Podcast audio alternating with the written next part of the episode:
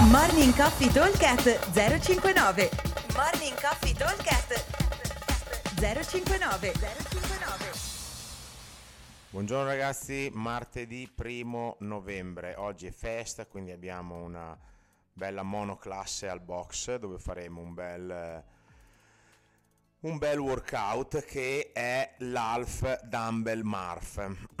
allora, cosa vuol dire Half Dumbbell Marf? Vuol dire che andremo a fare una sorta di Marf mh, diviso a metà, quindi non completo, ma faremo una, un mezzo Marf, però con eh, una piccola differenza. Adesso ve lo leggo e poi dopo andiamo a vedere qual è la differenza. Allora, abbiamo time cap 26 minuti, partiamo con 1600 metri al vogatore o allo sci o di corsa per gli uomini e 1200 metri per le ragazze. 50 pull up, 100 dumbbell jerk e 150 dumbbell front squat. Quindi la differenza fondamentalmente è che la corsa si fa solo all'inizio e poi abbiamo ehm, 50 pull up, 100 invece di fare eh, i piegamenti eh, andiamo a fare dei dumbbell jerk che sono un pochino più veloci, quindi dal, dalle spalle a sopra la testa, jerk o push press che siano, e 150 dumbbell front squat, quindi andiamo a, dare a metà anche a tutti i numeri del MARF originale. Allora, qua possiamo lavorare tranquillamente a coppie, qualcuno può partire dal mono strutturale, gli altri, se siamo in due, io parto dal mono, il mio compagno parte dagli squat, lui va verso l'alto e tiene lo squat alla fine o parte dai pull up, uguale, l'importante è tenere, eh, mo- uno tiene il mono all'inizio, l'altro tiene il mono alla fine. Allora intanto conversioni sono le solite, se fate row e sci abbiamo detto e corsa sono 1600-1200. Se fate invece la bike erg il doppio, 3-2 uomo, 2-4 donna, se fate la eco 4K all'uomo, 3K la donna. Allora, come ritmo e come tempistiche dovremo stare sotto i 7 minuti per la parte di monostrutturale, vuol dire tirare per gli uomini 2, 2, 2 tra i 2 e i 2,15, quindi un passo ampiamente sostenibile, per le donne dai 2,15 ai 2,30, 35, quindi super sostenibile anche per le ragazze.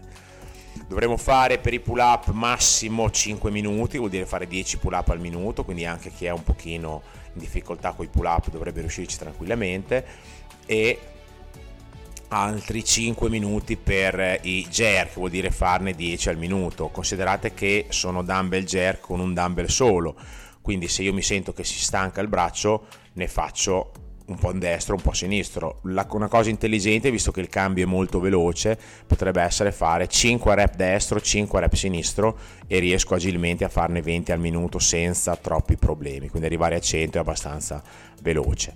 Per quanto riguarda gli squat dovremo impiegare un pochino di più, siamo circa sui 9 minuti, e vuol, vuol dire fare circa 17 rep al minuto, quindi i tempi che vi ho dato sono tempi abbastanza morbidi, ok, sono, ci si sta dentro tranquillamente, perché magari non so, qualcuno che è un po' bravino con i pull up riesce a farne 12-15 di fila senza bisogno di aspettare tanto tempo per ripartire con l'altra serie.